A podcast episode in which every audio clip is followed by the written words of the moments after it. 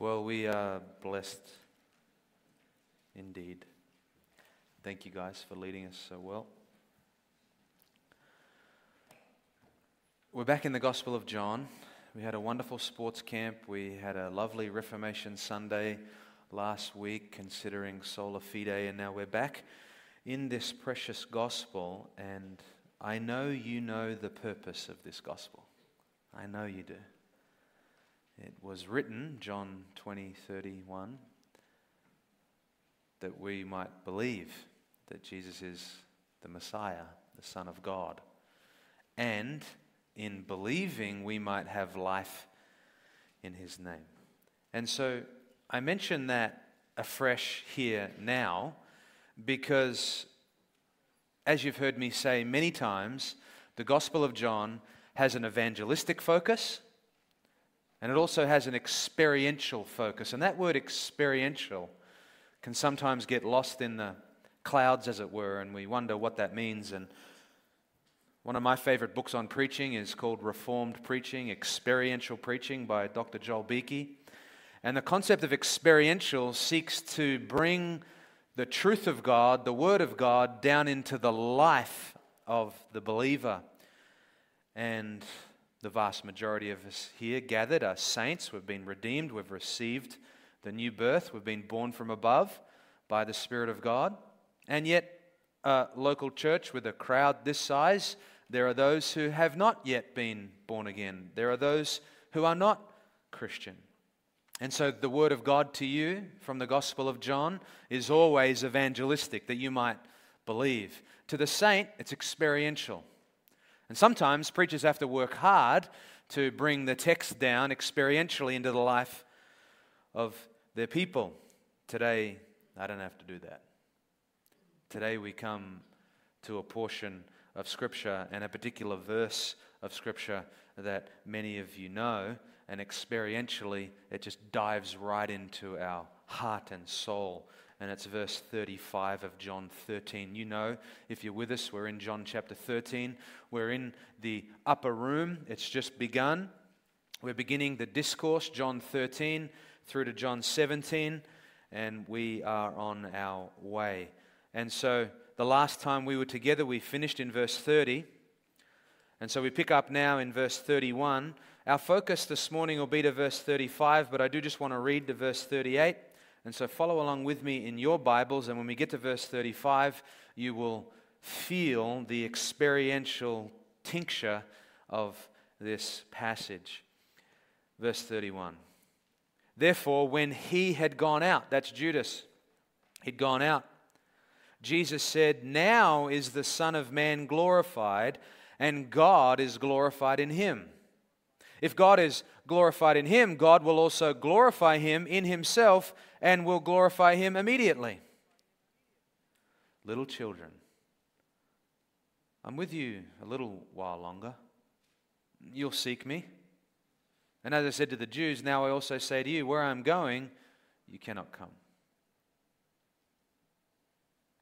A new commandment I give to you that you love one another, even as I have loved you, that you also love one another. By this, all men will know that you are my disciples if you have love for one another. Verse 36 Simon Peter said to him, Lord, where are you going? Jesus answered, Where I go, you cannot follow me now, but you will follow later. And Peter said to him, Lord, why can I not follow you right now? I will lay down my life for you. And Jesus answered, Will you lay down your life for me? Truly, truly, I say to you, a rooster will not crow until you deny me three times. I've made mention each time we've been in John 13 that the old Scottish preacher Alexander Maclaren said when these verses in the upper room discourse are examined with proper reverential excitement, they will accomplish great good in our lives. And this morning I have three simple headings for you as we consider verses 31 to 35. And uh, I want to just work our way through those and see what God might do through His Word by His Spirit in our time together. The very first thing we see in our passage is very simply, if you're taking notes, God's glory. God's glory in verses 31 and 32. When he had gone out, verse 31 says. As I said, Judas had left. Last time we were together, we noticed that encounter where Jesus declared that one of them would betray. There was that quiet, intimate discussion between John, Peter, and Jesus, and those three uh, were all aware that it was Judas. Jesus declared that Judas must get out and do it quickly, and he left, and it was night. And then Jesus, with Judas now gone, it really is the beginning of what you could call the true upper room discourse. It begins now, verse 31 through to the end of chapter 16 is where Jesus gives his final, full farewell to the 11 disciples. For so long we've been 12, and now we're down to 11 true disciples. And this here is full of glory and full of truth to them. But it's also full of glory and truth to us. And how can we be so certain of that, that they are words for us? Well, if you think about it, after this discourse, verse 31 to the end of chapter 16, Jesus then prays to the Father in John chapter 17. And he prays specifically that what they have heard, what they have seen, would be planted deep in them, that the Father would keep them, is what the Son prays. And he also prays that they would be one, that they would display a precious unity as being one. But included in that prayer, Jesus also prays for others like them. And that's us. That's the believer. And so these words are certainly words for us today. We are in the upper room, if you will. All saints throughout all the ages are. And so let's look at verses 31 to 32 together. Jesus said, Now is the Son of Man glorified, and God is glorified in him. If God is glorified in him, God will also glorify him in himself and will glorify him immediately. Quite the sentence. If you and I spoke that, we'd say, Hang on, whoa, which hymn are you talking about? You kind of lost me there. But really, what's going on there is, is, is Christ is saying, God will glorify his Son immediately. At once, this will happen. Judas and the devil inside of him are gone. And what now comes out of Jesus is almost said in, in somewhat excited tones of enthusiasm, all while the topic at hand being very deep and, and serious. The group has been purged, as it were, and now glory is freely and fully mentioned from the Lord. God's glory always shines brightest in holiness.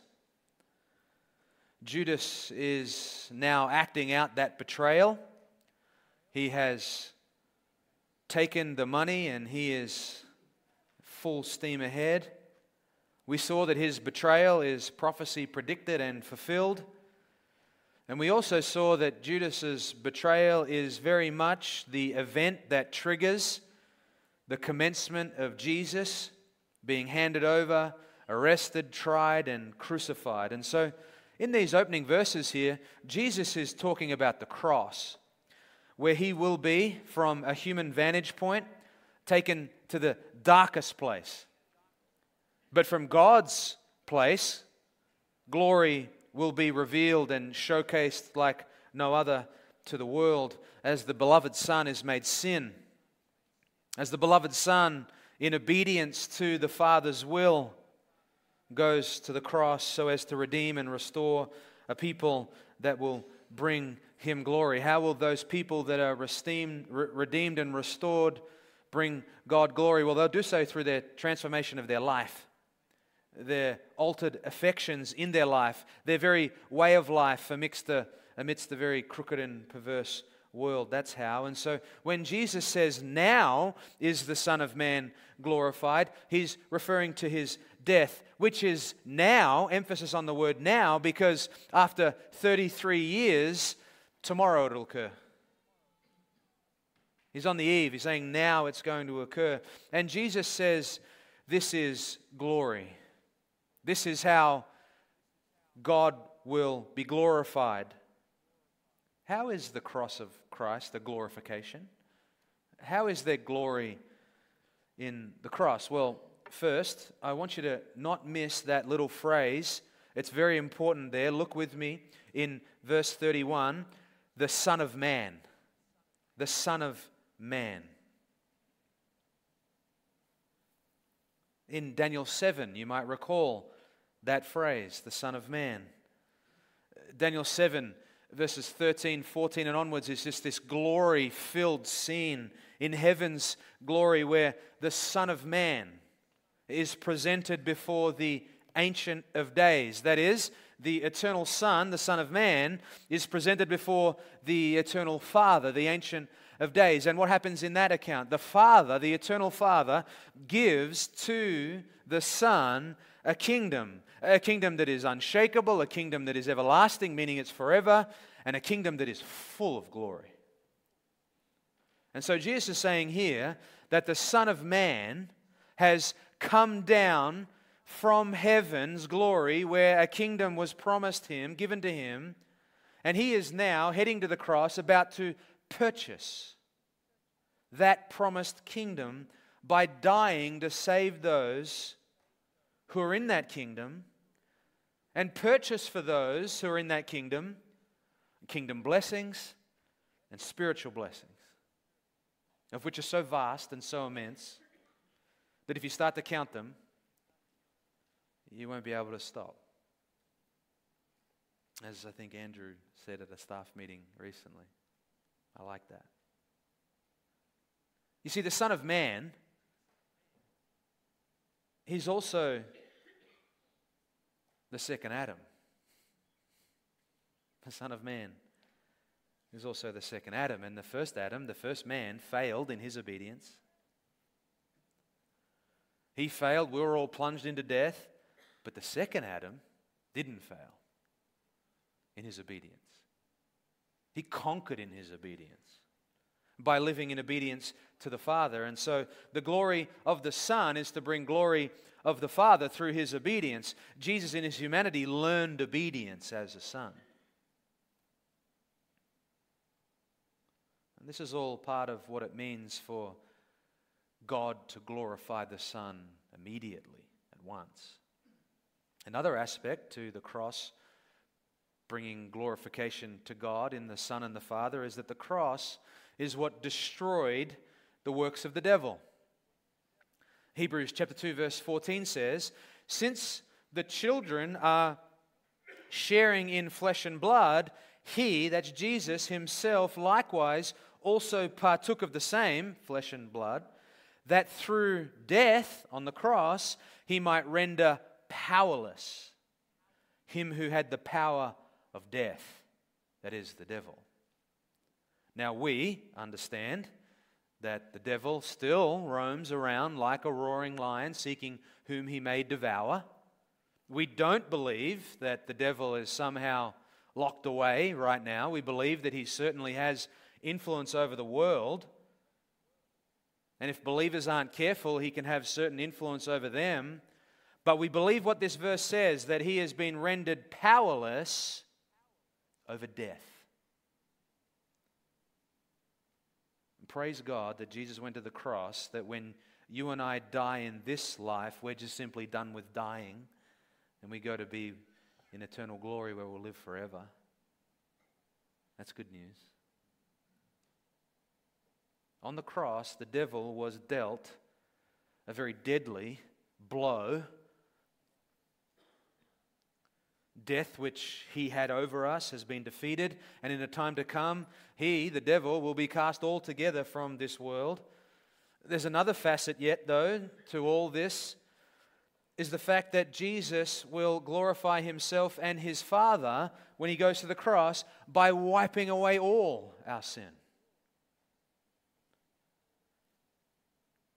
past, present, and future. We just celebrated Reformation Sunday.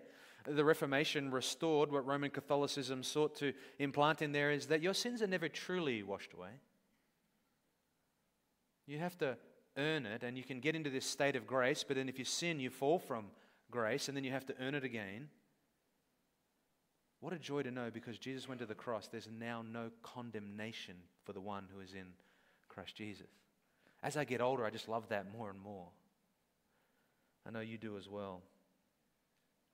This Christ, this Lamb of God, will wipe away all our sin. He has. All the punishment that was due us, He took in His body on the cross. Hebrews chapter 2, verse 10 says, It was fitting for Him, Christ, for whom are all things, and through whom are all things, in bringing many sons to glory. To glory. To perfect the author of their salvation through sufferings. You know, one commentator said this the manner in which he wrought this work glorified him. He was a willing sufferer. The price was cheerfully paid. He was led, not driven. He went willingly as a lamb to the slaughter. He endured the cross. He thought nothing of the shame. And not until justice and law were fully satisfied did he cry out, It is finished. End quote. And there's just one last thing. That name, the Son of Man who came to die, he's now in heaven. he is now ruling and reigning, fully exalted as Lord at God the Father's right hand. All because he was obedient to the Father's will you know Philippians chapter 2 verse 10 it says for this reason also. What reason? The reason he was obedient to his father. God highly exalted him and bestowed on him the name which is above every name. The next verse tells you that it's not the name Jesus it's the name Lord. Lord. Look again at verse 32 if God is glorified in him God will also glorify him in himself and will glorify him immediately. Jesus is saying not only does he, as the Son, bring glory in what he does, but also God the Father was glorified in and by what he did. Jesus did. There's a number of attributes of God that are on display here, hidden away for us to, to think about. A.W. Pink, in his commentary, he offers up four ways that this was the case. First, Christ's death displayed God's power. God's power. God is a powerful God. For through the cross, God put an end to sin and death and the devil. He, he is powerful. Second, Christ's death displayed God's justice. God's justice was declared through the cross, in that God's law meant sin had to be punished. God is a God of justice, and therefore someone has to die. And so perfect justice was met. Perfect justice was not overlooked. If perfect justice was overlooked, then God is not perfect in his justice, but he is perfect and justice was not overlooked. Third, God's holiness is displayed through the cross. You think about that. Since God could not even look at evil and sin with absolutely any favor, I believe Habakkuk tells us. You know, the Father, he turned his face away. We sing about that. The Son was experiencing this deep mystery of momentary turning away, and he cried out, didn't he? Eloi, Eloi, lama sabachthani. My God, my God, why have you forsaken me? So holy is our, is our God. There's another attribute that rings out here. Fourth, God's faithfulness is on display. God's faithfulness is on display through Jesus' death on the cross. You, you remember way back in Genesis chapter 3 15? God, right after the fall, promises immediately grace, a redeemer, through Christ. And so here's Christ the night before he's about to go to the cross and way back in Genesis 3:15 it was promised and way before Genesis 1:1 in eternity past Christ was promised as a plan between the Father and the Son and the Spirit. And so here he is fulfilling his promise God is faithful to ransom and rescue a people for his own possession. And so, right out the gate here, as the true discourse begins, Judas is gone, only believers, glory is the theme. Glory. Glory by way of the glory of the Son. And we've heard it all along, haven't we? Time and time again. I've said we must always look at this gospel through the lens of John 1:14. The word Christ became flesh and he dwelt among us. He tabernacled, tabernacled among us and we saw his glory. We saw his glory. We saw glimpses of his glory all along. You remember way back at the beginning of the gospel, Jesus goes to a wedding. It's this long party, lots of music, and he turns the water into wine so as to reveal his glory. And then later on, after the other signs that happen, he raises Lazarus from the dead as another sign of his glory. But here now, on the eve of the cross, right at the cross, now the Son of Man will be glorified. Glory is revealed through his death, and all about God that is displayed will be revealed, and then the full manifestation of his glory will be when he rises again in resurrection power and glory. And so Jesus is rightly fixed on the glory of God here. Think about this. Specifically, in his final words to his people before he departs, he is fixated initially in the opening thing on God's glory. That's important for us. You and I therefore ought be fixated and focused on God's glory. You and I ought always have. 1 Corinthians 10:31 tucked away deep in our heart to ever bring to mind when we are faced with that which will not bring God glory. And we'll say whatever we do whether we eat or drink whether the most meaningful task or whatever it is we'll think can I do it to the glory of God?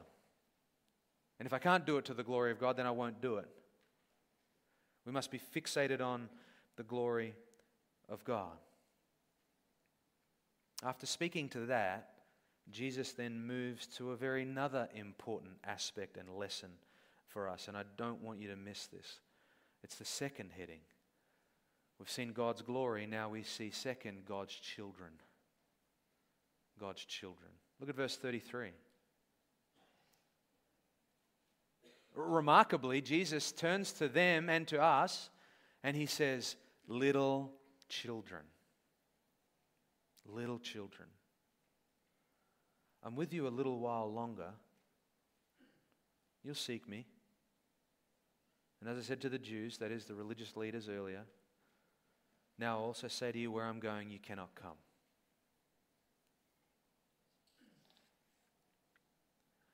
Jesus called them little children. You know, as he does that, quite remarkably, Jesus takes on this fatherly, leader of the house kind of role, a paternal role. Little children is one word in the Greek. It occurs, occurs only once here in John and then just one other place in 1 John. No surprise. It's a deep and rich word. It conveys the idea of a, a very deep love and care which parents have over their children.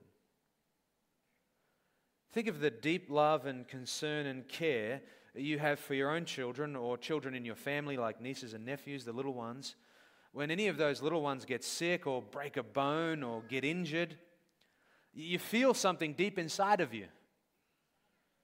I mean, be around a parent who has momentarily lost one of their kids in a shopping center.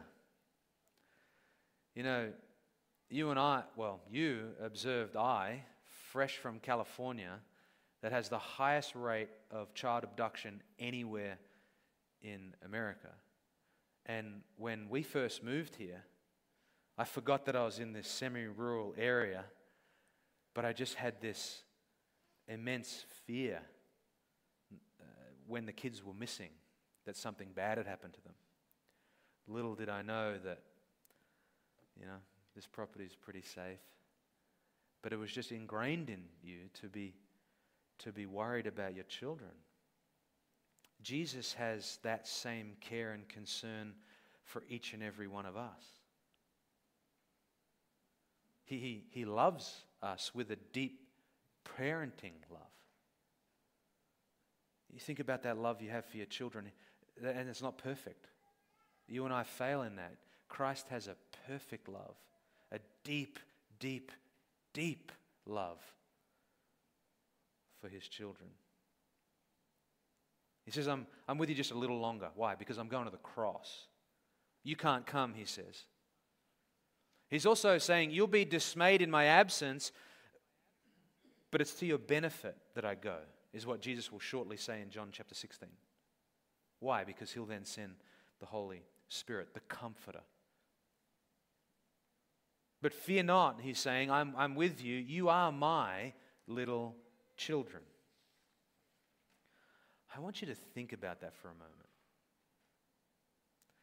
You know, J.I. Packer, he said this quote, If you want to judge how well a person understands Christianity, find out how much he or she makes of the thought of being God's child and having God as their father. Do you know that the Puritans believed that adoption was the central benefit of salvation? You and I have missed something. I, I can't help but wonder if there's a sense of selfishness that the forgiveness of sins is the, often the sole and primary benefit we consider. You thought about that before? I just thought about that now. that, that we sometimes have made Christianity all about my sins forgiven. Our sins are forgiven and it's immense. Don't think I'm downplaying the forgiveness of sins. For without the forgiveness of sins, there is no reconciliation with God, no peace with God, no eternal life. But that's something when the Puritans say that our adoption as children is the central benefit of salvation. I think if you go around the room and ask a lot of people, what benefits do you receive from Christianity? Adoption is way down the list. When Jesus would teach his disciples to pray, he taught us, right, to begin each prayer with our Father. Of primary importance, Jesus says to his children, I want you to always acknowledge that you have a Father. Oh, and by the way, Holy be his name. In Romans chapter 8, verse 15, we read that the Holy Spirit in us, that's been given to us, causes our hearts to call out, Abba, Father. You know, it's been well said that when believers fail to live in light of their adoption, they will assume a slave mentality with regard to their relationship to God. I want you to think about that. If you and I just think of Christianity as sins forgiven and a slave, we have missed the very crucial part of the experiential Christian life. Galatians chapter 4 verse 7 says this, therefore you are no longer a slave but a son. And if a son, then an heir through God. Our adoption as the children of God is built upon and established by that eternal relationship between the Father and the Son we were saved to experience what the Son has only ever experienced eternally, and that is sonship, adoption. Not that the Son was adopted, but you and I are taken in to that relationship between the Father and the Son. And in many ways, I can't escape this that salvation is, again, so much more than simply just sins forgiven. Salvation is where Christ takes us and presents us before the Father to share in what He has only ever experienced eternally, and that is the precious sonship. And that is just a beautiful, beautiful thing. There is a depth and a richness to the Christian life that you and I would do well to ever plumb the depths of because do you know there's more below that too? If we keep looking, there's more. And then there's more and more. We are carried into that adoption through Christ's love and his work for us. The Father, the Son, the Holy Spirit, all working inseparably in their operations to apply to us the spiritual blessing of adoption as one of God's children.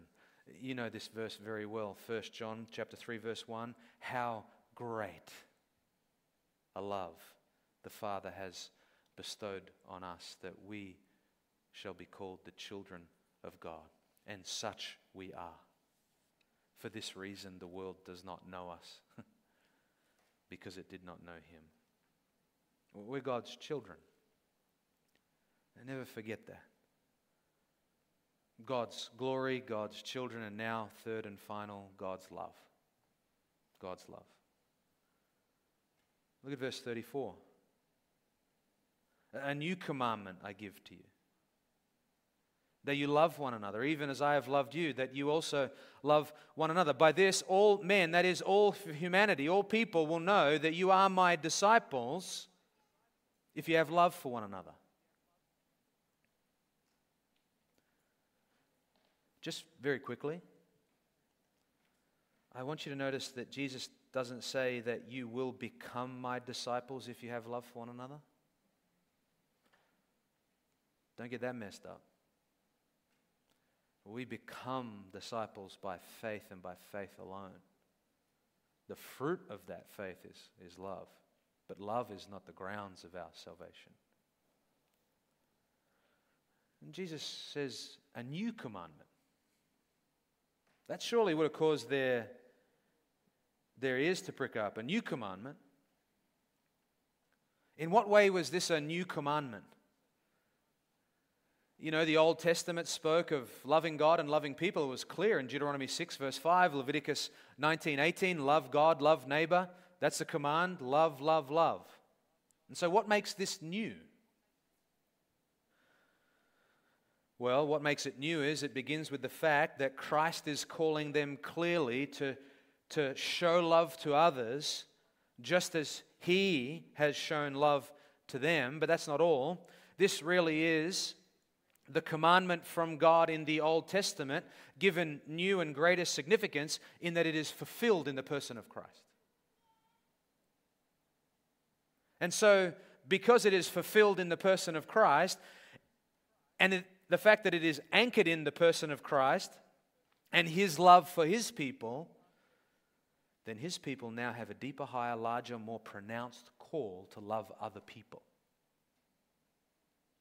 It's almost like this the Old Testament was this old law, true, but straight law. Now, this new commandment comes deeply anchored in the gospel. Because when we love other people, it has a massive effect for the gospel. Loving other people is not the gospel. I want you to hear me clearly. Loving other people is not the gospel. The gospel is what Jesus did for us. But this has a major effect for the gospel when we love one another. One of the earliest church theologians, fathers, Tertullian, he, he wrote of the pagans saying things like, See how those Christians love one another. It's been said that that is a, an excellent apologetic for the faith. I want you to turn with me in your Bibles to Ephesians chapter 5.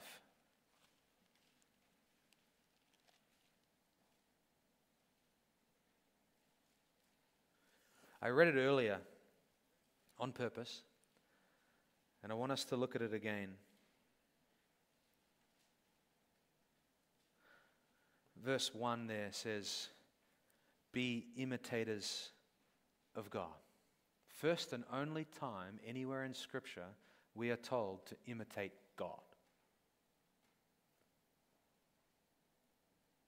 Be imitators of God as beloved children and walk in love. You take that phrase, imitate God as beloved children, living in love. Look at verse 32, just above it. Be kind to one another, tender hearted, forgiving each other, just as God in Christ also has forgiven you. Forgiven, forgiven, forgiven. Look at verse 2, the rest of it. Walk in love, just as Christ also loved you. How did Christ love you? He died on the cross to save you from your sins and to reconcile you to holy God and grant you eternal life and peace with God and adoption. He gave himself up for us, it says, on the cross. And so, forgiveness prior to the command to imitate God, and forgiveness right after the command to imitate God. And so, what's a chief way we love one another? We forgive one another. Forgive. You know, it's been well said that you need a theology of suffering before you suffer. Well, as I thought about this this week, I thought we need a theology of loving one another before the pressure really comes.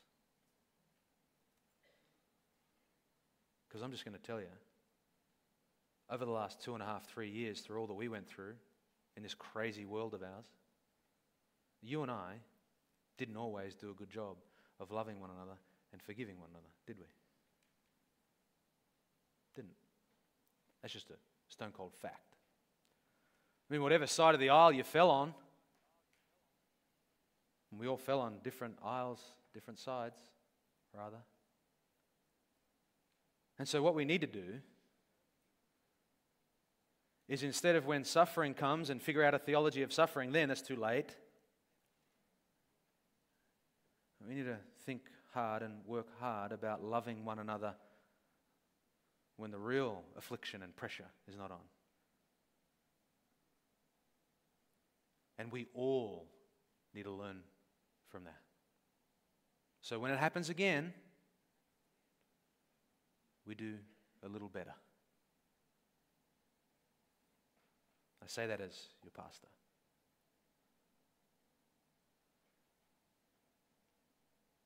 I want you to turn with me to 1 Thessalonians.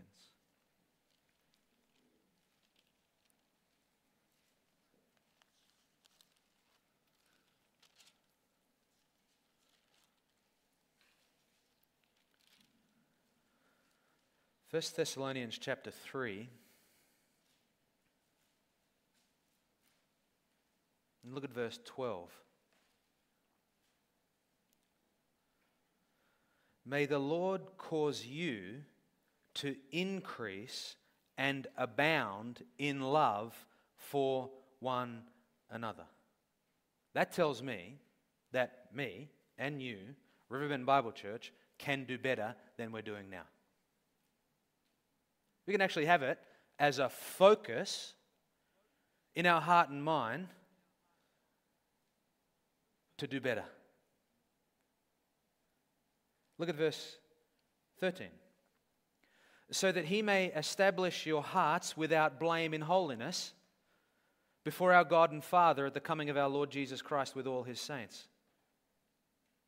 Look at verse 1 of chapter 4. Finally, then, brethren, we request and exhort you in the Lord Jesus that as you receive from us instruction as to how you ought to walk and please God, just as you actually do walk, that you excel still more.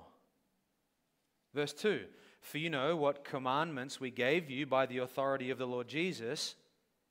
For this is the will of God, your sanctification that is, you abstain from sexual immorality, that each of you know how to possess his own vessel in sanctification and honor, not in lustful passions like the Gentiles who do not know God, and that no one transgress, sin against, and defraud his brother or his sister.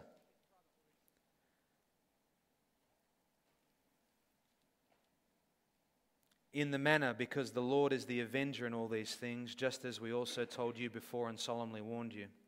For God has not called us for the purpose of impurity, but in sanctification. He who rejects this is not rejecting man, but the God who gives his Holy Spirit to you. Look at verse 9. Now, as to the love of the brethren, you have no need for anyone to write to you, for you yourselves are taught by God to love one another. For indeed you do practice it toward all the brethren in all Macedonia. Look at this. But we urge you, brethren, to excel still more. Verse 11 Make it your ambition to lead a quiet life and attend to your own business and work with your own hands, just as we commanded you. Look at this. So that you will behave properly toward outsiders and not be in any need.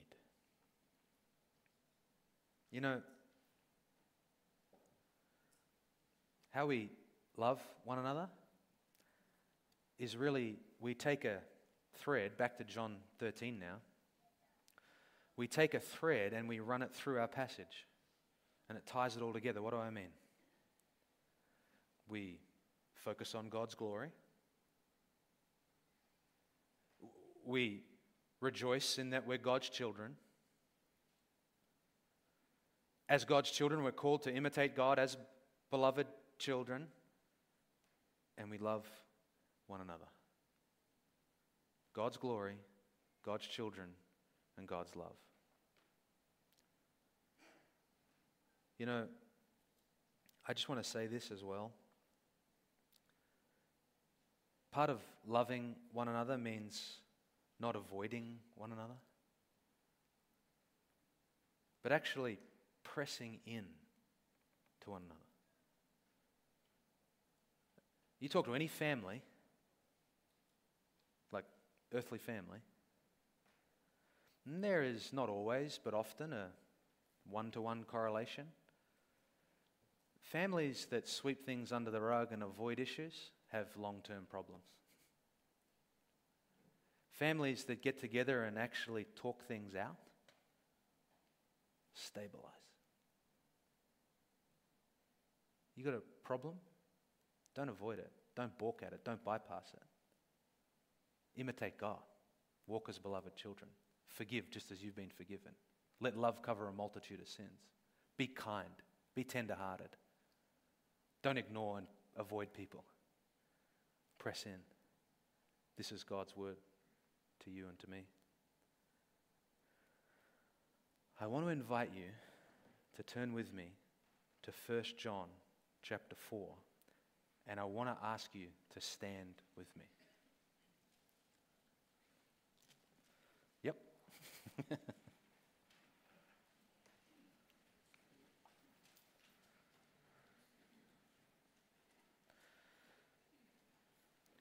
1 John chapter 4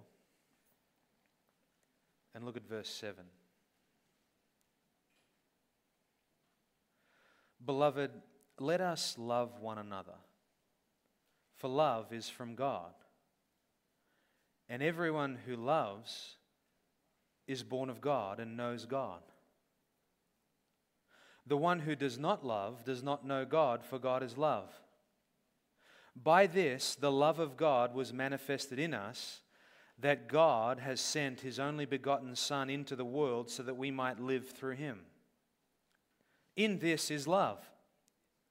Not that we loved God, but that he loved us and sent his Son to be the propitiation for our sins. Beloved, if God so loved us, we, all, we also ought to love one another. No one has seen God at any time. If we love one another, God abides in us. And his love is perfected in us. By this we know that we abide in him and he in us, because he has given us of his Spirit. We have seen and testified that the Father has sent the Son to be the Savior of the world. Whoever confesses that Jesus is the Son of God, God abides in him and he in God we have come to know and have believed the love which God has for us. God is love, and the one who abides in love abides in God, and God abides in him. By this, love is perfected with us, so that we may have confidence in the day of judgment, because as he is, so also are we in this world. There is no fear in love, but perfect love casts out fear. because fear involves punishment. And the one who fears is not perfected in love. Look at this. We love because he first loved us. If someone says, I love God, and hates his brother or sister, then he or she is a liar. For the one who does not love his brother or his sister whom he has seen cannot love God whom he has not seen. And this commandment we have from him that the one who loves God should also love his brother also. Let's pray. Father, we come before you and thank you that we have the privilege to be one of your children. Thank you that we have the grace wrought ability to bring you glory by loving one another. Father, we acknowledge that we don't do that perfectly. We acknowledge, Lord, that we haven't done that perfectly. Father, this is the love of God that we keep your commandments, and your commandments are not burdensome. We've been born of God.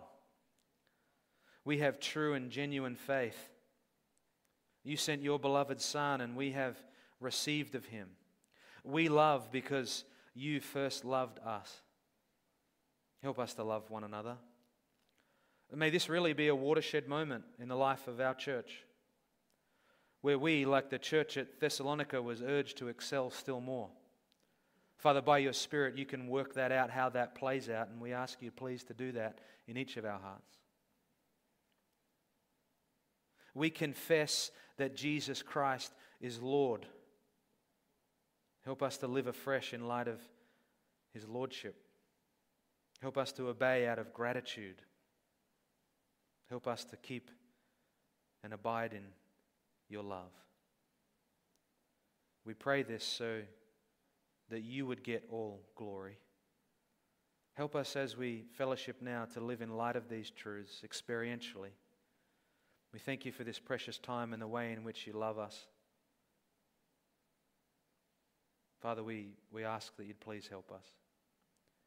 We know that you're graceful, gracious to do so. For anyone here, standing here, Lord, with a heart that hasn't yet committed to Christ, would today be the day of their salvation? And we pray so desperately, Lord, would today be the day of our significant sanctification. As we take the Word of God to us and we live out loving one another. Satan will hate what's happening right now and seek to interrupt. Lord, would you cause us all to put on the full armor of God? which includes love.